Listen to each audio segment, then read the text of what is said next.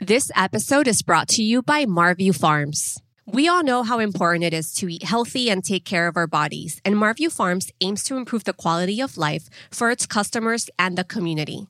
Their formula is very simple. They treat their animals the way we would like to be treated if we were them.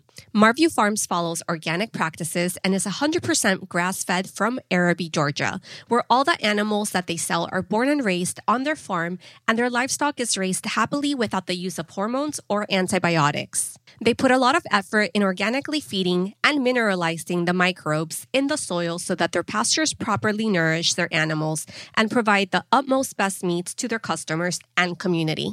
All their animals are born and pasture-raised on the farm, guaranteeing that they never receive any antibiotics or hormones. The animals are treated humanely and are rotationally moved to fresh pastures every day. Everything is done organically and sold directly to the consumer. My family and I have been Marview Farms customers for the past 7 years or so, and I can vouch for the quality of their meats. My favorite is a pan sausage for breakfast. It's delicious. You guys must try it. They have a variety of meats, pork, chicken, goat, and eggs. For more information, go to marviewfarms.com, or you can follow them at Marview Farms on Instagram and Facebook.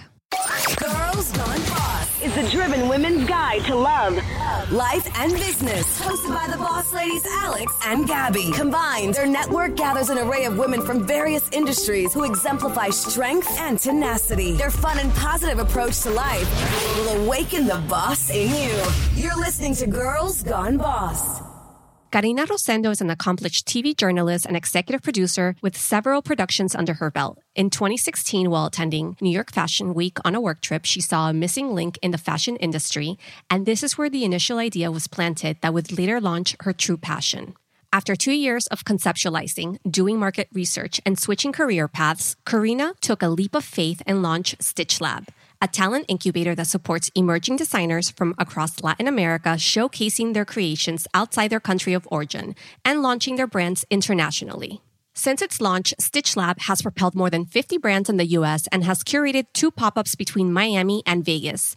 As CEO and founder of Stitch Lab, Karina continues to lead its mission to deliver coveted designs and showcase hidden talents, paving the path for these brands to connect with local wholesalers, buyers, press, and influencers. Welcome to Girls Gone Boss, Karina. Karina, welcome. How are you? Yay, thank you for inviting me. Of course. We're so happy you're here, and I love your outfit today. Thank you. Yes. You're wearing all of your designers, correct? Yes. That's awesome. I'm wearing No Pise La Grama and Tao jewelry and purse by Raffia. I love the purse. Cute, it's right? Really cool. And your earrings, too. Thank you.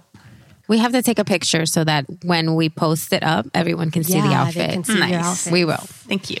But funny enough, before we started recording, we were talking about how small the world is because you started your career on the TV side, just like Alex and I. And then we realized we know the same people. All the same people. I mean, it's Miami, right? Everybody knows each other. Exactly. But we don't know how we possibly did not cross paths at any point in the past. I don't know. Probably half. I don't know. We have to. I don't know because it's like, you know, everyone that we know. It's crazy. But tell us about obviously your resume is super impressive. You have produced some of the biggest shows there is on the Latin side. You started your career in TV production, like we said. So just let us know your start in that and your side of the business. And I heard that you were recruited by CNN right out of college. Yes. That's amazing. So tell us how that all started. So exciting. That was really, really exciting. They came to UM. They came to the School of Communications and they were looking for people. I passed the first round of interviews with them.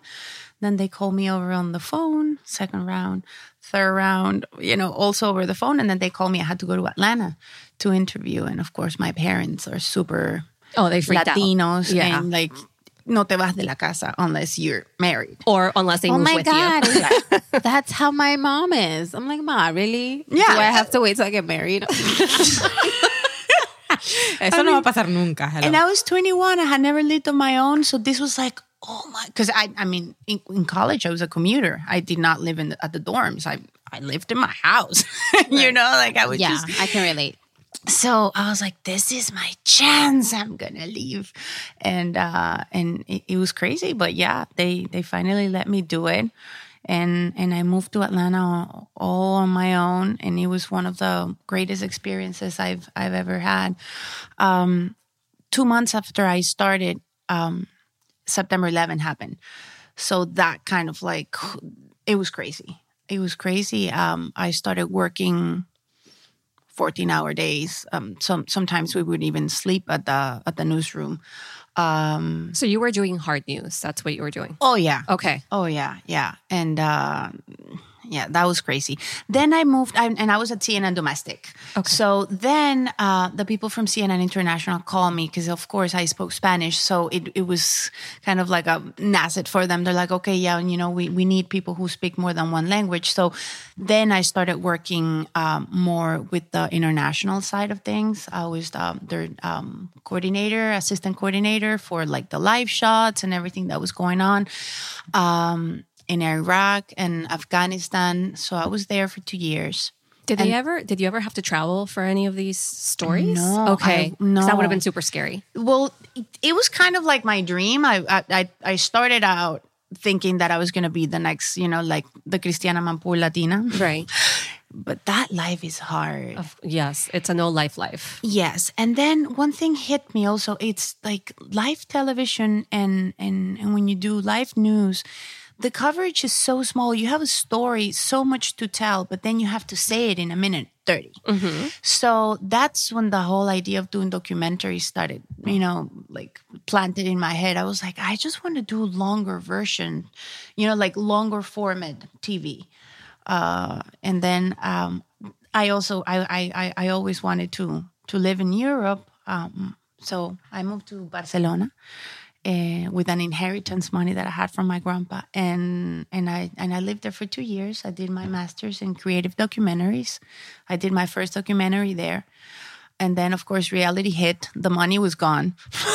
Wait, okay, so you went to Atlanta, and then you decided to go and live in Barcelona. Yes, after 3 years in Atlanta, I moved to Barcelona, and I got my master's degree, and then I came back to Miami because I had to make money. I mean, there was just no money making documentaries there. And I tried and we all tried. And my group of friends, we did a bunch of stuff that was really creative and amazing. But the reality of the thing is I was getting older. I needed to have a job that supported me. And I had to like, just reality kind of like struck. But how exciting. It was like an incredible experience, I'm sure, right? It was fantastic. Yeah. It was fantastic. And I also had my boyfriend here, who's now my husband. So he's like, you know what? I have a real job here in Miami. You guys were doing long distance. Oh, yeah. Oh, wow. That's really long distance. Work? Gabby's super interested right now. She wants to know everything. I mean, there was no Instagram back then, so right. You had to get creative. Like whatever happened. You know, like we just loved each other very much. We were really good friends, and we were friends. Like he just loved what I was doing, and I didn't care whatever he was doing back here. And we knew that at some point we were gonna get back together. So, and it's not like we traveled back and forth a lot. I mean, we didn't have that much money. Just. It's Barcelona, so I guess in those 2 years I only saw him like twice, but we would speak on the phone every night, and because you were focused on you trying to figure your life out, and if it was gonna work, it was gonna work. Exactly. Right. That's, I think, the best way to do things. So then, was he in the business as well? Because you said that he had a job for you coming back. Oh no! He was the only one with a job. He had a job. Yeah, he had a job. I thought he had a job waiting for you. No.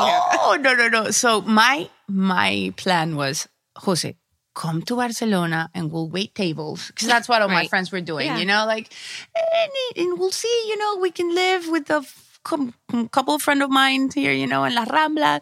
And he was like, no. You come back. And I was like, okay, I'll come back. And then, and mom and dad were super happy you came back, I'm sure. Well, yeah, of course they were. At that point, they had moved back to Venezuela. Oh. Imagínate. So I was here on my own. Are you from Caracas? I'm from Caracas, yeah. So at that point in time, Venezuela was going through this moment of hope where people were out in the streets marching, and you know, like it seemed like they were going to be able to take down Chávez. So my dad, it was so hard for him to be an immigrant here in the U.S. that he saw an opportunity shine of light. And he's like, you know what, let's go back. And he took my mom back. Of course, my brother stayed, I stayed. And yeah, that didn't last too long. And your parents are back now? Yeah, okay, now they're back. Good. Yeah, after like 5 years. Unfortunately, it didn't change. No, it didn't. It didn't get better. And God knows, I mean, ese pueblo, they've tried. No, I can relate. I'm from Nicaragua, so we're going through like very similar situations. Yeah. It's really sad to see your country. Right? Kind of slowly dying off. I know, but there's new hope now. There's new hope, and there's good people in power now trying to make a difference, and we are very, very, very hopeful. But yeah, so I came back to Miami, and thinking that this guy was going to propose, of course, because I'm like, bueno, you wanted me to come back, right. So what? No, guess what? It was like 5 more years before he... Exacto. It was like, it took him 5 more years. So I was like, oh my God, this guy. So I did local news. That was crazy, waking up at 3 in the morning to do the 7 a.m. newscast. Where was that at? Univision 23. Okay. Because I was still stuck with news. Yeah. So, well, that's what you knew. So yeah. It was familiar. So you go back to what's familiar in the beginning. Were you doing behind the scenes? Total. Yeah. No. Never in front of the camera. No, because you're super fabulous and cute. Yeah. You could totally be on screen. Right. No, it's I agree. Far-fetched. I was always very afraid of up in front of the camera. No, my eyes cross and like I get really nervous. I start sweating. You. So no, always behind the scenes. And then one day they told me, look, there's this lady, Luz Maria Doria. She is looking for a producer for an entertainment show that she's doing at Telefutura. Telefutura was the sister network to Univision. So I went and I spoke to her, and this was pure entertainment.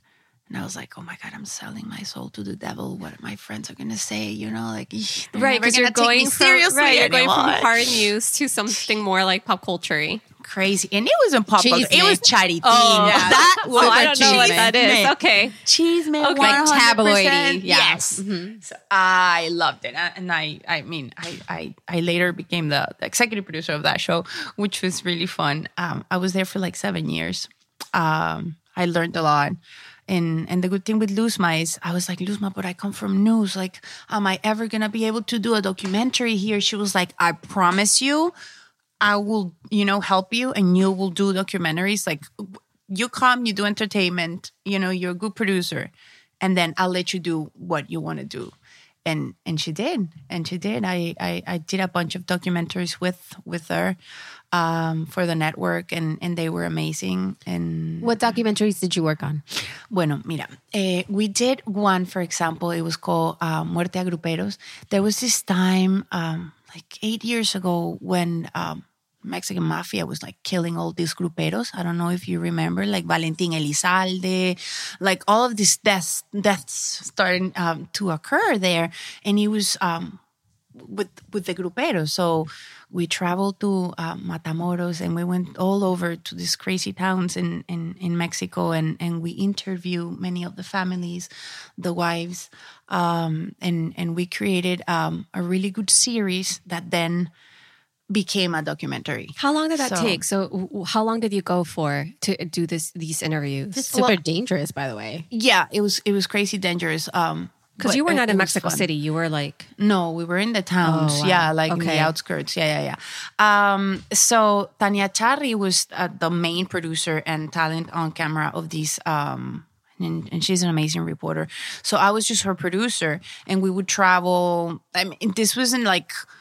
one city after the other. Like, this would be like in 1 month, you know, we would do one package and then another package. And then when we realized the power of the footage that we had, then we turned, you know, like this series of packages, we turned them into documentaries. So we went back and we recorded what was needed, you know, like the footage that we felt that we were still lacking. And then we recorded the intros and we turned it into long format, like a 1 hour special. We did the same thing with some of the... Se llamaba Yo soy el hijo de un capo. So we went and we interviewed the sons and daughters of some of the most prolific capos de la mafia colombiana. You're también. Brave. Wow. You are brave. Yeah. So it was crazy because we were doing that during the weekend, and then we would come back on Monday and just talk about Maribel Guardia and Ninel Conde. So yeah, that was crazy. It was fun. That's super fun. So then you went to New York Fashion Week. What were you doing there exactly? How crazy, huh? Yeah. When? So we went from Capos in Colombia to the Fashion Week in New York. I love it. Were you documenting something for Fashion Week? Yeah, we were working on same lady, Luzma. She went to be the executive producer for Despierta América, and she took me with her to launch all of the digital platforms for the show. Back then, there was only Twitter and Facebook, I think. So she was like, I want you to be in charge of anything and everything that's social media and digital. So I was doing that for her. And again, I mean, whenever I get an idea in my head, I mean, she'd be like, okay, go do it. So for some reason, I have this love and passion for fashion. So I've always had it. So I was like, Luzma, just send me to cover Fashion Week with my friend Andrea Chediak. She was the co-founder of Stitch Lab. And Luzma was like, I don't know what you guys are going to be doing there, but whatever, just go and cover the Latin shows because that's what we care for. I mean, we are U.S. Hispanic. And we were like, yeah, we're going to go cover all the Latin shows. Mentira, estábamos en todas los guest lists, you know, like running from one side of town to the other side of town just to see all the shows. And then we just like, we have to go to Tommy Hilfiger because Talia is going to be there. So if we just get one sound bite from Talia, then Luzma will be happy and we'll just play that. And then go back to Dior. And then yeah, exactly. But they let you. So, but they let you actually like document it when you go to Fashion Week. You went with like what, audio equipment or video equipment? But you would go as press. Video. Yeah, no, press. Right. We had registered as press, and don't think that we went to like the fancy shows. It wasn't Gucci. It wasn't, I mean, as a matter of fact, I think we got kicked out of Carolina Herrera's show. So yeah, I was like, hey, I'm Venezuela. And they're like, oh, we don't care. We're not, you're not on the list. I was like, I was just wondering how strict they were with like all of that press. Super strict. Yeah. You have to know their PR people, and you have to be either very high-end press. I'm talking Vogue, Elle, like all of these publications. Mm-hmm. Yeah. So we thought that by being Univision, they were going to let us in all of the shows. That wasn't the case. But they did. They did. I mean, we pre-registered for many of them, and they did let us in. So that's when it kind of like struck. We were like, oh my God, okay, so we have this mission, just cover the Latin shows. And we had Carolina Herrera, which, by the way, we got kicked out of. It was Custo Barcelona. Angel Sanchez didn't have anything going on that year. So we were like, where are all the Latinos? Like, yeah, we are so misrepresented here because there is so much talent. So that was the first thing that kind of like, planted a seed in our head. We're like, You saw a void. We saw a void. And then we started researching, and what we found out was, of course, it is so expensive to get into the shows. It is so expensive to be able to showcase in these kind of platforms like New York Fashion Week. So most of our designers don't have that financial arm, so it takes them a while. It takes them a lot of years to be able to show at these, important shows. And here in Miami, of course, we have Miami Fashion Week. They do a really good job, but I feel like it's not the same. Of course not. But I feel like in Miami Fashion Week, it is a very Latin American-centric designers for at least the region that we're in. Maybe because we're so close to Latin America, the culture here. Is it so? Is it why it's very much like the Latino designers for Miami Fashion Week? I guess. They do a really good job curating the designers that they bring. And they've gotten more organized and better at it. Because, Miami Fashion Week, it's been owned by different people throughout this year. So, but now, I mean, the past 2 years, I've seen a growth. They're cool. We felt like, because it's always the same talent. See, when we speak about Latin American designers, we're usually always speaking about the same people over and over again. But there is so much talent, and there is so many new designers, so many young designers that are really coming up with innovative stuff. Not only design-wise, but also in the way they manufacture it. So we wanted to be a window for those designers, you know, for the ones that are really emerging in their countries, not the ones that already have a name and maybe, you know, they've already been in some of the runways here in the US, but for the really new ones. And the other thing that made me realize that there was a space for this is every time I would go to Colombia or Venezuela. I mean, I don't go to Venezuela that often, but or Mexico, and I would go to these concept stores there and get some, you know, from the designers that I love and that I like.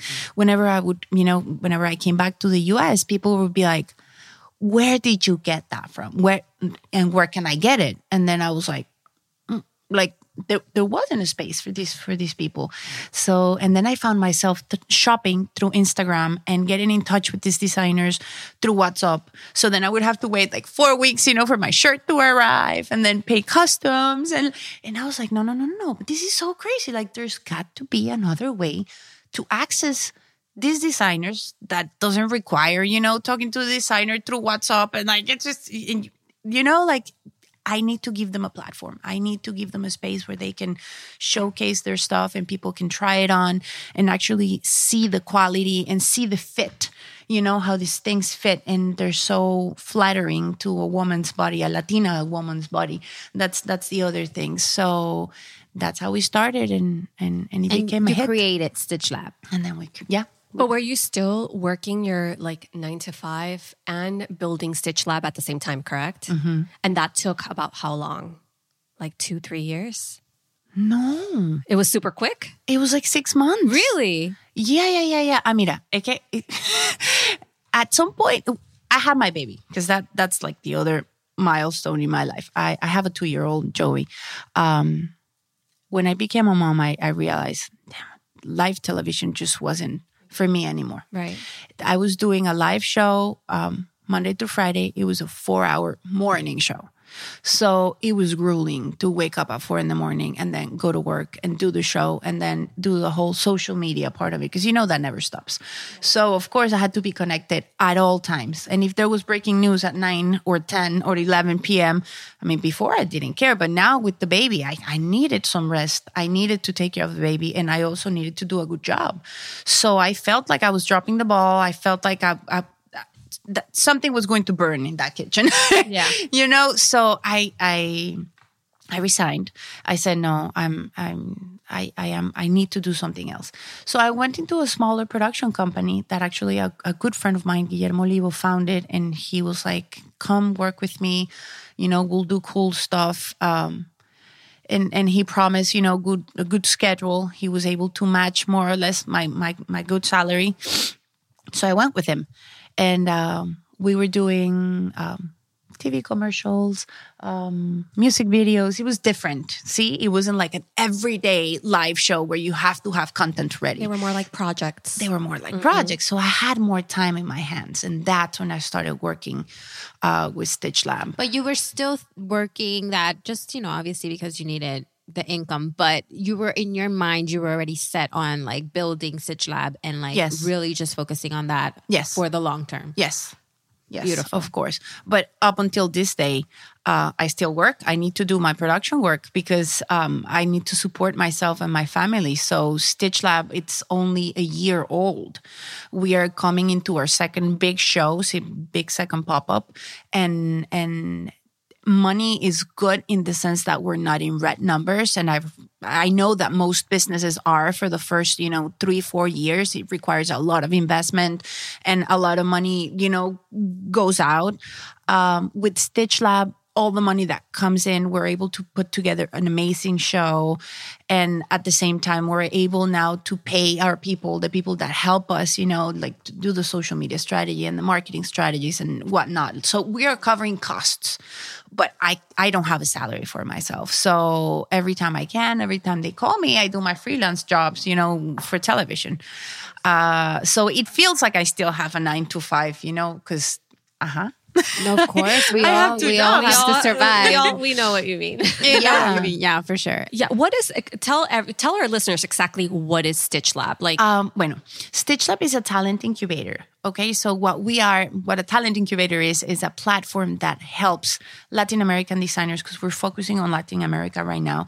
Latin American designers do the crossover from their countries to the U.S. and actually be able to sell in the U.S.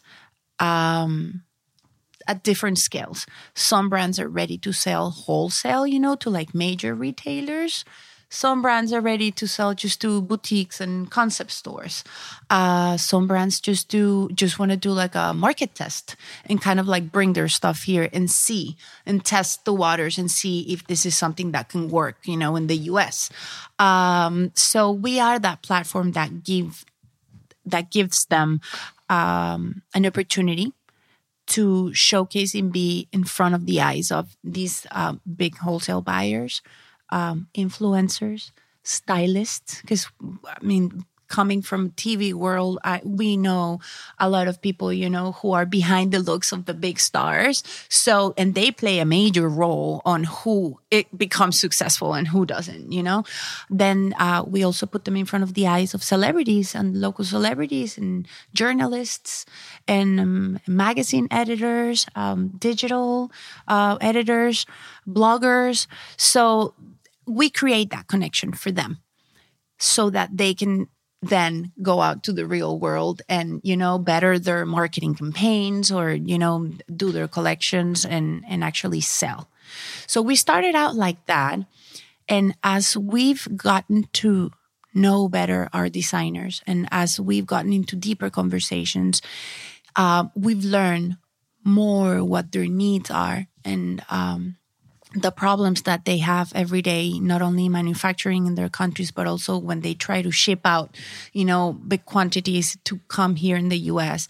So we are learning what those needs are, what those problems are, to be able to give them tools and solutions so that they actually get better at this.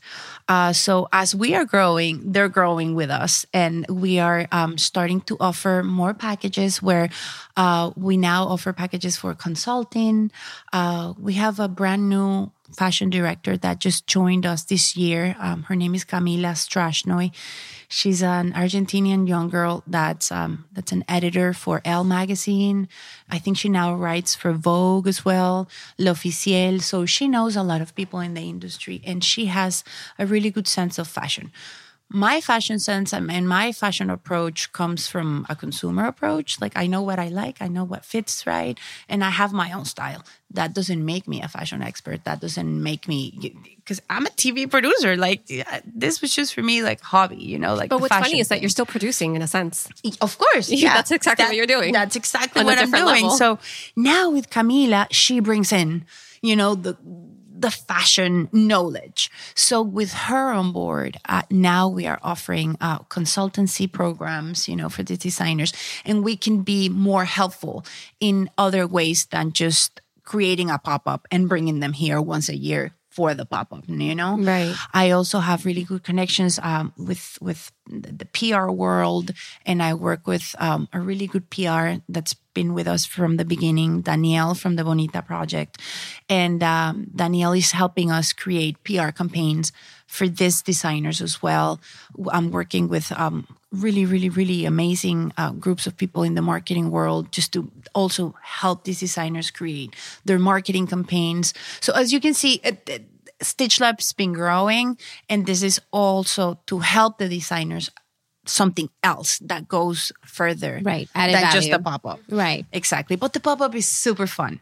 The pop-up is amazing because it's such an experiential event. When you go, it's not only I'm just going to go see a bunch of racks or tables, where the designers put their stuff and then I buy, like a trunk show or like a bazaar. No. Our shows, they are a complete experience from head to toe. from the time you get the invitation to when you walk into the door, you're greeted with the cocktail, and everything has a theme, and there's music, and there are panels, empowerment panels that you can assist. Everything is free to the public. So you can go to workshops. You can go and have conversations with people that you admired from the media world, from the fashion world, you know. So people go there and they network, they shop, they have fun, they learn, they can dance if they want to. We have live music. So it's a fun event. You can go for 2 hours or you can go for the entire day. And you will have every 2 hours, there's something new to do. So you have speaker series, you have makeovers, shopping experience, exhibits, and then your panels are about how many people usually are at the panel. And what kind of things are you guys talking about? This is the thing. We do the events. We don't like to do them at a hotel or convention center or because it just feels so cold. Mm-hmm. We do them at houses. So we take over the whole house and we create the pop-up experience from head to toe, from the racks to the shelves to the flowers. Everything has a cohesive look. So it's like you're entering a store. It's like you're going into Neiman Marcus because it has that really look and feel. For the panels, I suggest that you're there for at least, half an hour before, if not more, because they tend to fill up really quick, and it's seated is limited. So it's on a first come, first serve. Last year we had people, in the back of the room standing up. I mean, it doesn't matter. We're not going to stop you from coming in. But if you just want to be in a comfortable environment. And this is only once a year? This is only once a year. I have to wait till next year. Boo. Well, actually, and I shouldn't be telling you this, but November, there's a big proposal from a big retailer that wants to do something cool with us awesome. In November. Great. So, yeah.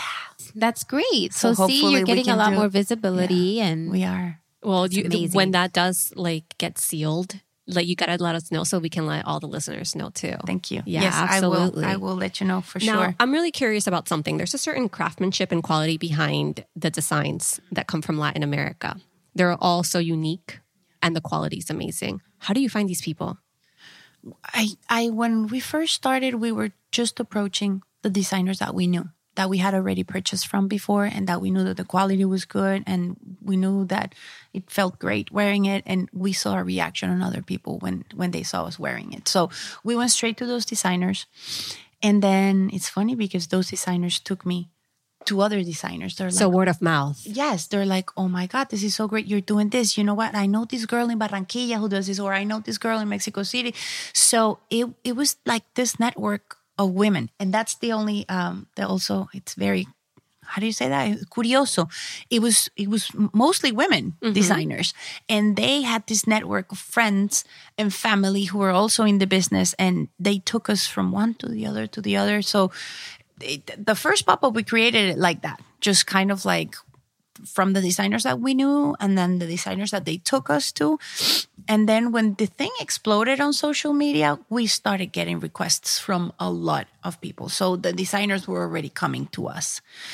So what we do in Stitch Lab is we require samples from everyone because we try on everything. If it's a bathing suit, pair of shoes, shorts. I mean, what do you try everything. It on though? On yourselves? Yes. Thank you. Thank you for not trying it on size zero models. Because no. Then forget it. It's not true. No, we're Latinos, honey. Exactly. We got some meat on our mouth. And I tried it on my sister. I tried it on my mom. I'm like, mommy, try this on. If we just do it in different body types and we try it on. If the designers let us, we wash it. We want to know how this looks after you wash it once or twice, And then the other thing that we do is we wear it. We go out to the street and we wear it. So if we get a reaction from people, or if we do a post on Instagram and people like it, then we're like, we're onto something. So there is a process to picking the brand. So you do all of that before you even say yes or no to the designer. Claro. Wow. Right. That has to be the fun part. Yeah. Let me try all this stuff on, see. That is the fun part. That's also, it seems fun, but it's a lot of work. And then if you see, I have 3 closets in my house. I have my own closet, and then I have the closet where I store the stuff that didn't make it, and then the closet where, I'm still keeping the stuff that I have to return. And then you have to return all these things. Es un trabajito. No, you'll but say I'm like, how are you doing this and TV producing? But that's why you're such a badass, Karina. Thank you. And you're a mom of a 2-year-old. That has not got to be easy. Joe, they're running around terrible twos right now. Terrible twos. Oh, yeah. I know. But I'm not the disciplinarian at home. So, yeah, I just have fun with him. I laugh at everything he does. Yeah, bad mom like that. No. My husband's the one that's like, time out. I'm like, no. You're so funny. So then when they this whole pop-up happens, all of the designers that you're going to be showcasing come as well so that they can meet and greet everyone. Claro, and that's the fun thing. And since we have so much press come to the event, that's their moment to shine. So I always tell them, you have to come, bring an assistant or somebody that will help you at your stand, you know, but there's nothing. And this is also the experience that the girls that come to shop that they love. It's like you come, you like a dress, and then you're getting styled by the designers. So they're really the ones that tell you, okay, let me sip it on you. And like, no, this is how you wear it. And do a lasso like this. So you're getting styled by the designer. That has, you know, like there's a value to it. Exactly. There's a value to it. And that's great also. Market research for the designer themselves. Like, wow, I'm here with a consumer. They didn't like, oh, that doesn't fit right in that body type. This fits better here. Por supuesto. That's great. True. I think it's a great like add-on for both the consumer and the designer. And let me tell you something. There's no one that will sell their product better than the designers. I mean, sometimes they're not great on during interviews or on camera, but when you put them in front of the consumer and they're trying stuff, right. Nobody sells it better because they tell the story, you know, and like, yeah. But it's so true because when I travel, you know, outside of the U.S., there's so many like beautiful, like hidden gems of like, you know, fashion that you can bring back. And I'm like, wow, this is beautiful. And I'll never be, then this is like a unique piece that I'll never be able to get anywhere. So I'm going to take it with me. But then like, you know, everybody starts asking you, where do I get it? Where do I get it? And then you made it into a business. I made it into a business. Yeah. Bueno. You're like, I created this. I don't know. Yeah. Just an idea. And look at you now, a year in. Mm-hmm. And a lot of people don't know really like the gems that you do find in Mexico, Colombia. Whenever I would travel for work, I would always take like an extra bag in my luggage. Of course. Mm-hmm. And I would bring back rugs, like houseware stuff. Yeah, wow. Girl, they have beautiful rugs. Yeah, I know. And like, it's probably half the price too. Not even half. I think it's way less than that. Right. I mean, for the quality that you're getting...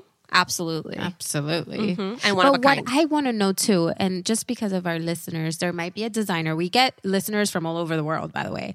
There might be a designer like, man, how can I get in touch with Karina? I want to be able to join Stitch Lab or at least send her my samples. What should they do? Just go on my Instagram page. We get a lot of direct messages and I can't answer all of those. But what I do answer myself is every single email that goes to my inbox. So it's either through the website or through Instagram. If you email me, I mean, this week is crazy, so you probably won't get a reply soon. But yeah, I answer each and every single email from the designers. And what I do recommend that you do is, because I get a lot of emails from like, hi, I'm from Bolivia. I have a beautiful brand of clutches. How can I be on Stitch Lab? I was like, okay, girl. Listen, seriously, okay, send me a picture, tell me what your Instagram is, do you have a website? You know, like, so try to explain your brand as much possible. Don't make it into a 3-page email, but just short, simple introduction of what you do, where you're doing it, why you're special. And if you have a line sheet or pictures of your product or a website, send me the link and then I'll make sure to check it out. I love it. Now, I have a question because we have a lot of entrepreneurs too that listen to this. Mm-hmm. What is the most valuable lesson you have learned in the past 3 years since you launched? Mm-hmm. You can't do it all. That's a good one. Yeah. That you need help.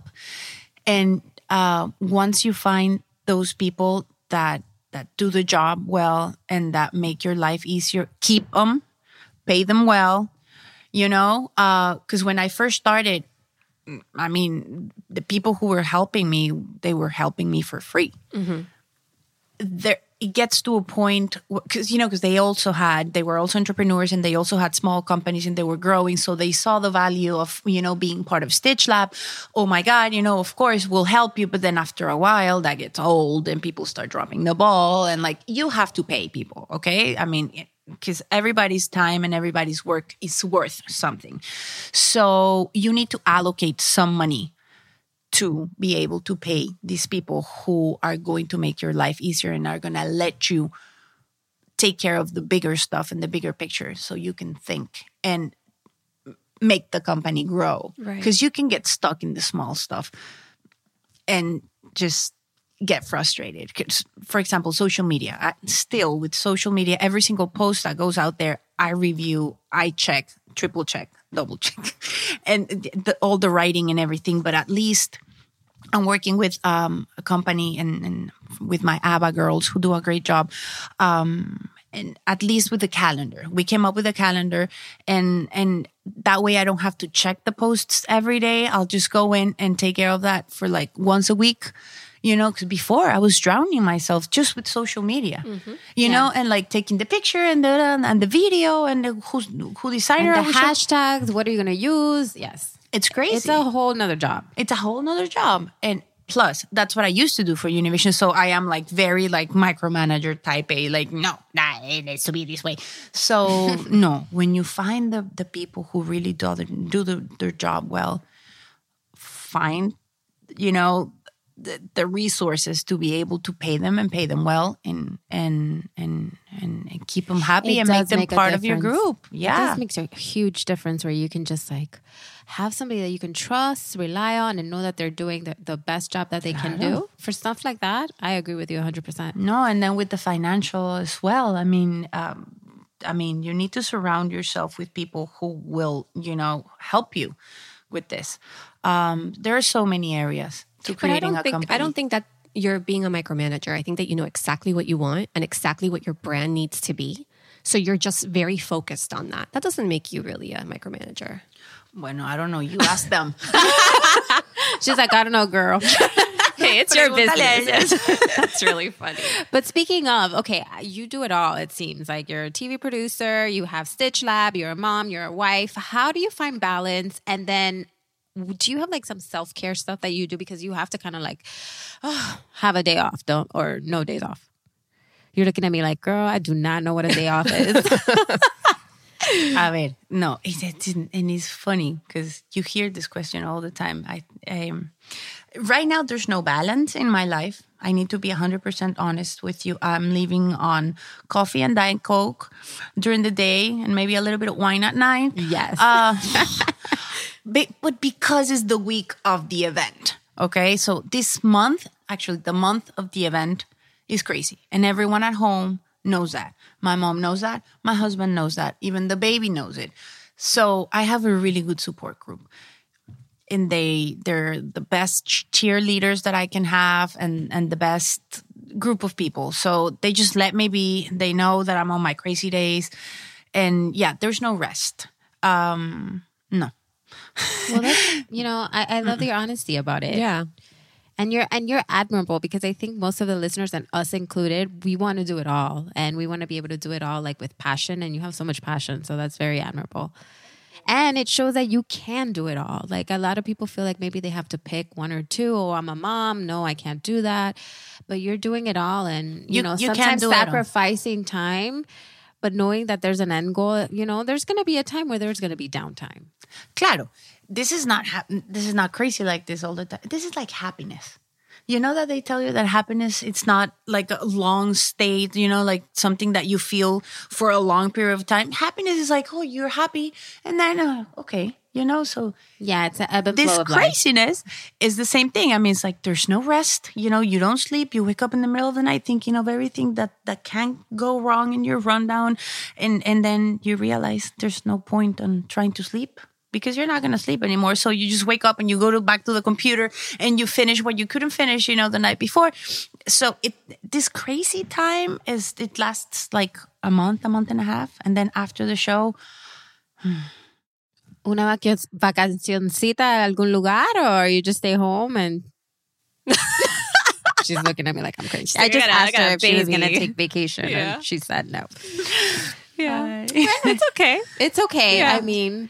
It's what it is now, but it will change later. Exactly. Like she said, there's an end. Yeah. Right? What's your biggest like accomplishment so far, or something you're celebrating, a boss moment that you're having? aside from working on this amazing event? Thank you. I think what I'm happiest about is the progress that we've made in the past year in creating amazing alliances. God, and I'm just looking at that logo over there with like the people of Macy's. For example, having them approach me and be like, we like what you're doing. We want to work with you. They're now offering us a space in the stores, in their actual retail space where we can curate a sample of our designers that cater to that market, you know, to that consumer. And they're letting us bring in the product and bring in our designers to the Macy's store. So something like that for my designers is huge. So huge. Humongous. And we are creating alliances like this with different other retailers, you know, throughout the U.S. who are taking a lot of interest in the Latin American fashion movement because they see the value of it. They see how different it is, how well done it is. So to me, this type of relationships and alliances are fantastic. And that's what that's what I'm celebrating right now. That these people are noticing us, that these major corporations are looking at what we're doing and looking at our designers. And that is, to me, that's fantastic. I love that you're propelling all these designers to become something bigger than what they're already, you know, like in their own countries. Like some of them in their countries, they're top, right? You know, and they're selling well. It's not like they're doing bad in business. They're doing great. You just took them to the next level. But we are hoping to take them to the next level. That's amazing. Yes. Mm-hmm. Congratulations on that. Thank you. Yeah. Thank you so much for being on the show. I think you're amazing. I loved it. How do they get in touch with you? Okay. So they can follow us at Stitch Lab MIA. Yeah. Or just go to stitchlabmiami.com. And if somebody wants to get in touch with you directly, what's your personal Instagram? Rosendo K. Perfect. Rosendo K. Thank you so much for being with us. And thank you everyone for listening. And remember to stay in touch with us at Girls Gone Boss and leave us a little message, subscribe, and listen to us everywhere. We're everywhere. So thank you, Karina. This is awesome. Thank you guys for the invitation. Thank you, everyone. We'll talk to you next week. Bye. You're listening to Girls Gone Boss, hosted by Alex and Gabby. I love you guys. Oh, yeah.